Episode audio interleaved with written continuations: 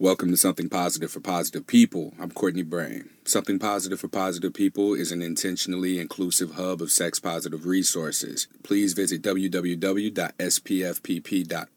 and you can donate to the nonprofit. There are two options available there for donations. Actually, three if you include the Patreon. Primarily, you can donate through PayPal and Venmo. This podcast episode, we are with Tyler of the Trek Coalition. Trek Coalition. Trek Coalition. All right. So we connected through one of my best friends from Houston, Tyler, and you both had the same initials, so that's funny. Yeah. yeah, Tyler W, Tyler W. Both both of our dads are Doctor Jeff W. Fun fact. no way. Yeah. Y'all are like the same person almost. And when I was talking to you, I was like, damn, this dude sounds so much like Tyler. Just like with the mannerisms and uh, uh, like the stretching of words, it was it was cool. And then when I talked to him about you, he was like, "Yeah, we're kind of like the same person, except he's got 3.9 GPA." Yeah, yeah. I, I did that. Went Tyler. He's my he's my good buddy from high school though. yeah, Um, you know, just you just grow up grow up with some people and and those are your best friends for life. So oh here we are. I'll say I have maybe four of those. I've got four of those uh, people who like I call up and if I need anything, they got me. And Tyler's Yeah. worked his way into that space in just very short period of time. Great dude, great dude. Yeah. He Yeah. speaks similarly of you. This will be the one episode of the podcast he doesn't listen to. right. Oh, this podcast episode is a little bit different. This is more along the lines of um, how I spoke about bringing on sexual wellness related organizations. Tyler's doing a very interesting thing. We had a phone call the other day and we talked about how what we were doing, there's a little bit of an intersection there. And by the end of the conversation, I was pumped to have him on here to talk about his organization and what it is that he's doing for underserved communities. And I, I actually, I'll just let you talk, man. Let's talk about the Trek Coalition. What What is it? Sure. Trek is a nonprofit uh, organization, 501c3. I'm in medical school, by the way. This is my third year. I just took a year off, and I started this organization my first year. Kind of started off just getting uh, groups together, going down and, and helping out in-country nonprofits um, in different regions of the world. One of those regions that we focus on mainly is Ecuador. Since then, we've been down to Ecuador about four or five times with various trips. We've had done ophthalmological procedures. Um, we've had general medicine clinics and uh, we just kind of bolster the efforts of what these in-country um, organizations are doing down there. And um, you know that's kind of how we started.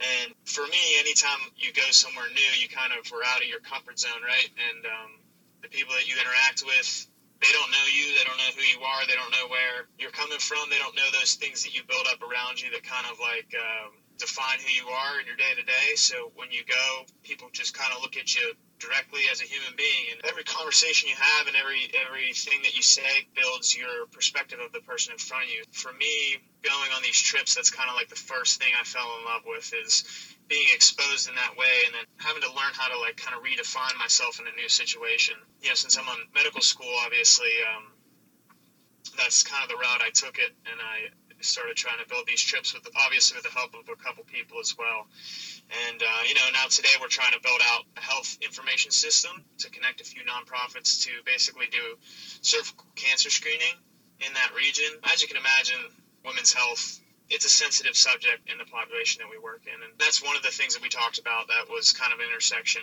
You know, the way you view the world, too, I think is incredible. How you feel like every interaction, it maybe is kind of special in that way, too.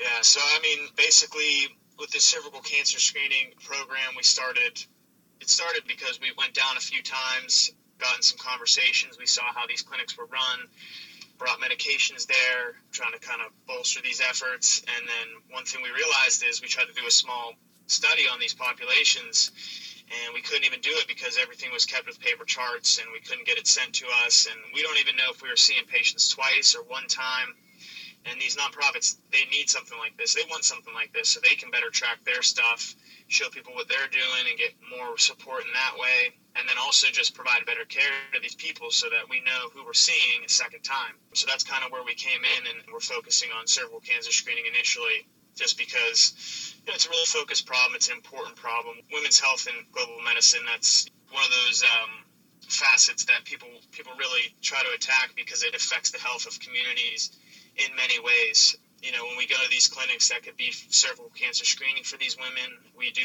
talk about safe sex practices too, because in these communities, really, I don't think it's really something that's said. I don't know if I would call it a, a taboo subject, but it's not something that people are openly talking about. And a lot of these women, especially the, the older women, this is really kind of the only space that they can they can get that. And it's kind of one of the coolest things we do is intervene in that way because you know it's such a special thing to offer a space like that that hadn't existed before. And we try to break that barrier and, and we give out condoms and talk to women about birth control. We even have there's the implantable birth control that you can do and it lasts for a couple years even. So some women have even done that. You know, it's not every every woman you want to make sure that you can have follow up with this stuff, but it's slowly but surely you kind of figure out how these different communities work and you kind of try to get in there and yeah. um, do what you can with what you have you talk about visiting these places and providing these services, I imagine that there's a language barrier. How are you able to sort through that? Like, there's a different culture. There's a, uh, the what's the language that you use around sexual health when there's already like this struggle to have language around it. Yeah, we're not only dealing with like kind of a social barrier, but also a cultural barrier and also an literal language barrier. You're right, they can all be challenges. We're lucky that a lot of the women's health providers that we've had have been able to speak Spanish. If not, we are able to provide translators, which helps with that first barrier, even though it's never the same as just talking to someone face to face. And then in these indigenous tribes in, in the Andean mountains of Ecuador, sometimes these women they only speak Quechua actually, which is a native language for these tribes. So when that's the case, sometimes you go from Spanish to Quechua, Quechua to Spanish, Spanish to English, and it's like a three times thing. And then beyond that, you're right, like overcoming kind of the cultural block there. I think we kind of do that by just offering that service. You know, we have a women's health provider, and then when they sit down and you and you tell the women about, it, they know that, and then they can go in that space, and that's their space to talk about it, and it kind of you know removes anybody else that would be maybe interfering with that space. So I would say that's kind of like how we get past that. And then lastly, just actually having the conversation, which can be hard because even in general, if someone's not comfortable with it, especially with the language barrier. And good thing, you know, our doctors that that's something they're good with, and they don't beat around the bush. They're not disrespectful, and they're definitely not going to ask you to do more than you're comfortable with. Of course, you got to be comfortable with everything that's happening, but they also speak plainly about how they view sexual practices and how you know it leads into your health. You know, it opens a lot of times just an honest conversation, and women feel comfortable saying that they um, want to have an examination or not, or just talk about things, or at least broaching the subject of birth control for a woman in rural Ecuador who has now three kids and has been married for a couple years and maybe will continue to have kids and maybe doesn't want to have kids because now you're going to have more kids and that's a barrier sometimes you know in poverty just even that. So um, even just broaching the conversation so it's not all done in one go but there's layers to it. And i think that over time can kind of build something that works for the situation you're in. Now, what was the situation there before you began your nonprofit organization and being able to come over there and provide these services? That's a good question. So we're lucky that there are some organizations on the ground in Ecuador run by Ecuadorian people with a really big heart to help their community. And there's efforts that they've been making for, you know, maybe a decade or so. They rely on organizations like mine to bring resources and human resources, medications, and to be able to staff missions to these local communities because they can't do it with their own crew. But they do have an in country organization. We work with, uh, an organization called Partners of Andean Community Health. It's called Patch, and they have an in-country uh, sister company that has a clinic and sets up these medical mobile caravans as well. So we work with them, and so I guess to answer your question is things were moving along and people are trying to do good things and we saw that and we saw that that was happening and we just wanted to get in there and make it better because that's the beauty of nonprofits and the beauty of this space is the goal is to work together to make uh, the world a better place. And um, so that's kind of what we're doing. And as we continue to build this relationship, we've found different ways to support them and different ways to really maximize what's going on in that area. And right now is one of the things is to build out a uh, cervical cancer screening program in this electronic health record system to track that and better do it for this community. All right. And what are some resources that you need in order to get people the cervical cancer screenings and the technology database in order to be able to help? First things first, I mean, if you're going to be doing this, you're going to need um, the personnel and you need people to come in and actually do the cervical cancer screening that we can do. And then beyond that, it's just support, you know, whether that's monetarily or you know just kind of reaching out and getting the word out there i mean it all helps and sure you know this the larger network goes the more opportunities there are. And um, people kind of start getting behind it and things start moving forward. So right now basically we're in the stage where we have a prototype of this system and we're going down in august and we're going to test it. And then from there we're looking to raise money to build out a full information system that has the capabilities to do the cervical cancer screening program. And then from there, we put together teams of people that go down and volunteer their time to do these cancer screenings and to see these women. I mean, I would say that's generally what we need to do this, and it's very possible. And then um, you told me a story yesterday, Dr. Maria Vasquez Sanchez. That's not the name, is it? Yeah. Oh, that was the name.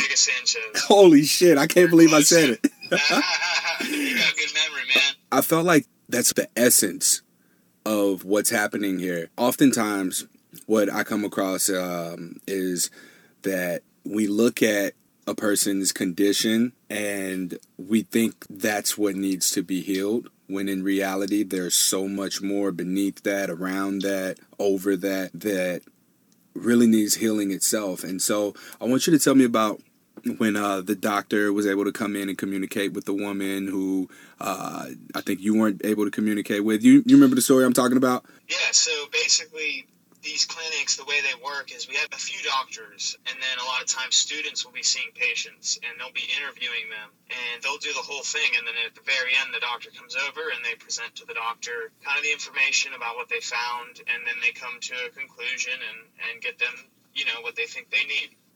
So I was a student and I was taking um, this woman's history, and she's, you know, just kind of your typical indigenous Ecuadorian 75 year old lady, like cute, probably like 4'11, you know, wrinkly like face from years and years of working on the farm. And they're wearing ponchos. They got their pinning their ponchos. They got their skirts and their hats, and they're all done up, and they're coming in to their day at the doctor's office.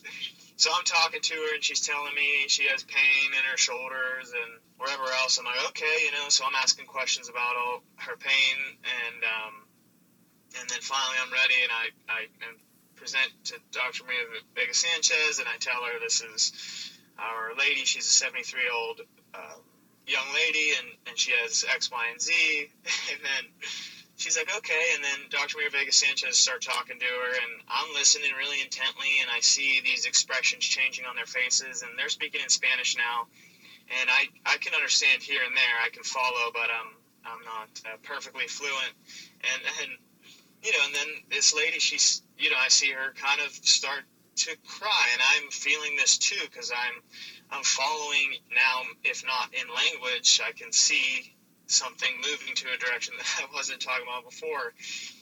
And Dr. Maria Sanchez was so beautifully with this woman and was putting her her hand on her leg and, and just kind of like rubbing her lightly and making her feel uh, good in that in that sad situation. And basically, I talked to Dr. Maria Vega Sanchez after, and she's telling me that this this woman, she um, you know, she's from this village, and her daughters went away to the big city, and she just feels lonely um, in this space and like doesn't have anybody to talk to and um, it's just amazing that we came all this way to Ecuador to try to to maybe do something for this woman or heal this woman and and what she needed was just a space to talk about you know how she was feeling and her struggles in her every day and it was just so real for me and just like sharing that space and kind of crying with this this woman it was it was kind of surreal and I'm just grateful for um, Dr. Maria Vega Sanchez too to show me you know real compassion that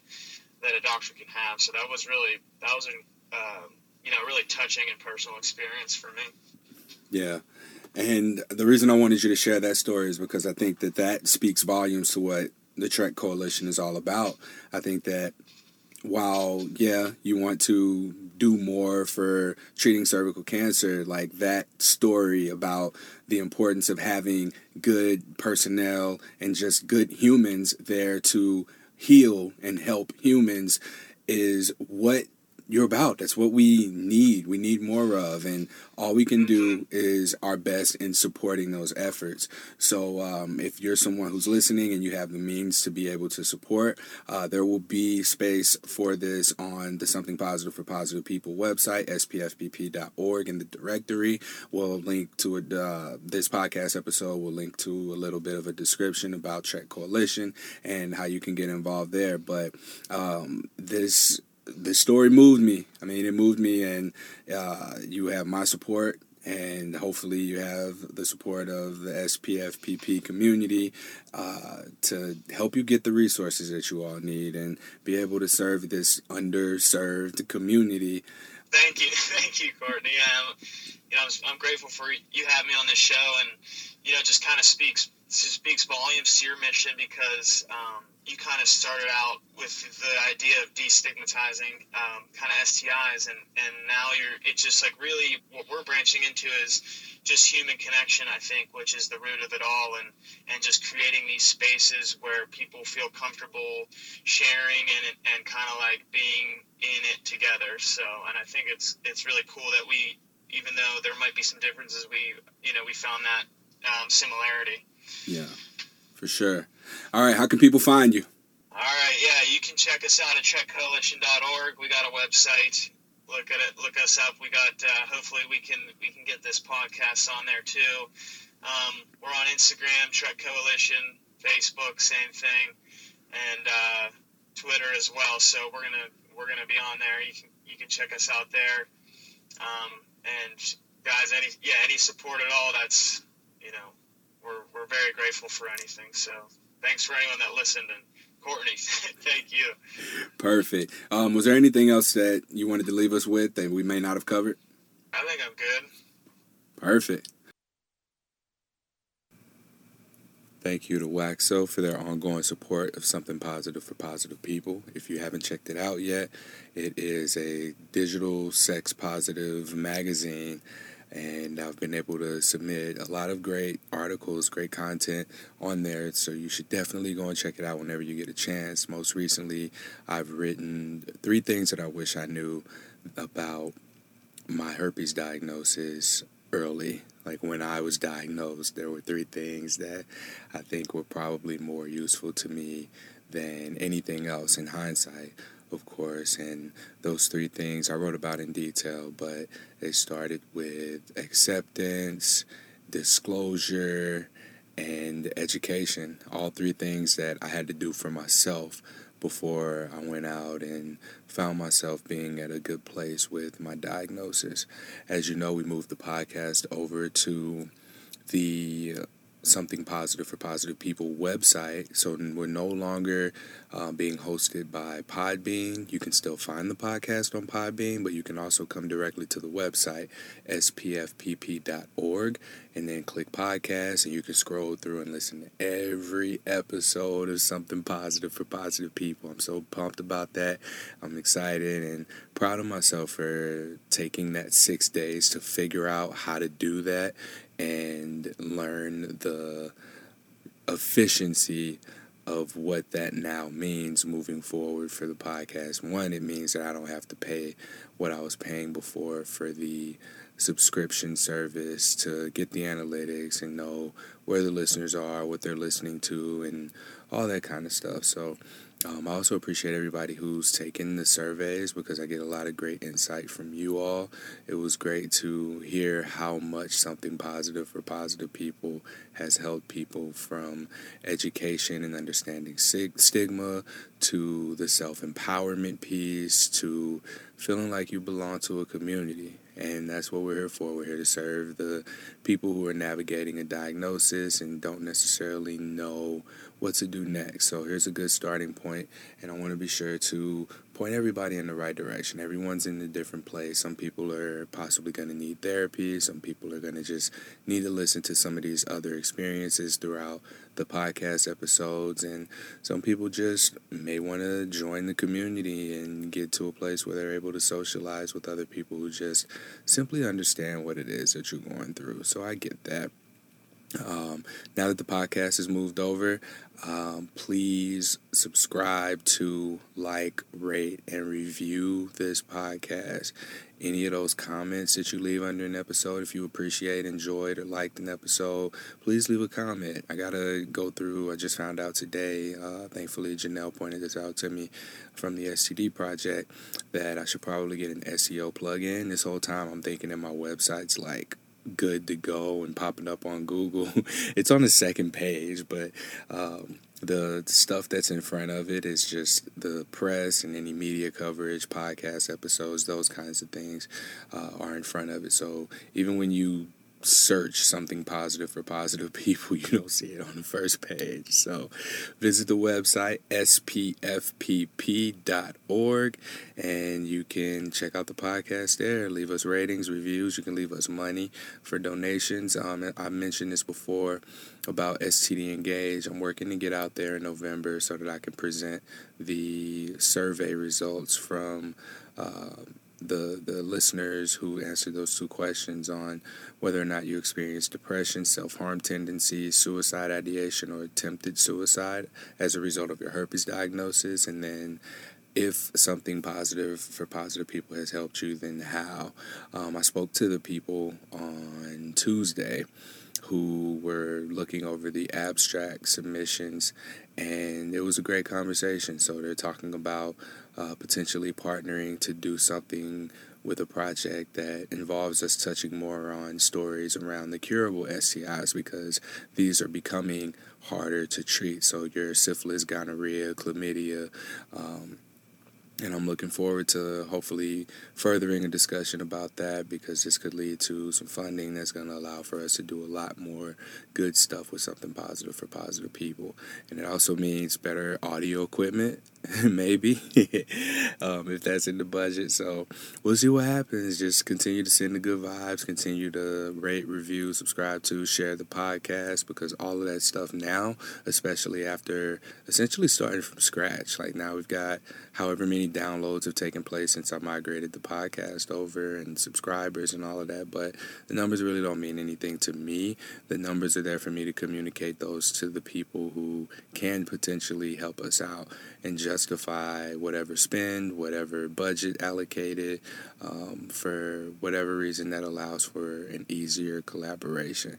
So, thank you all for your continued support. Thank you for sticking around and working with me through this transition period because it's been a challenge. And I just thank you so, so much for y'all support.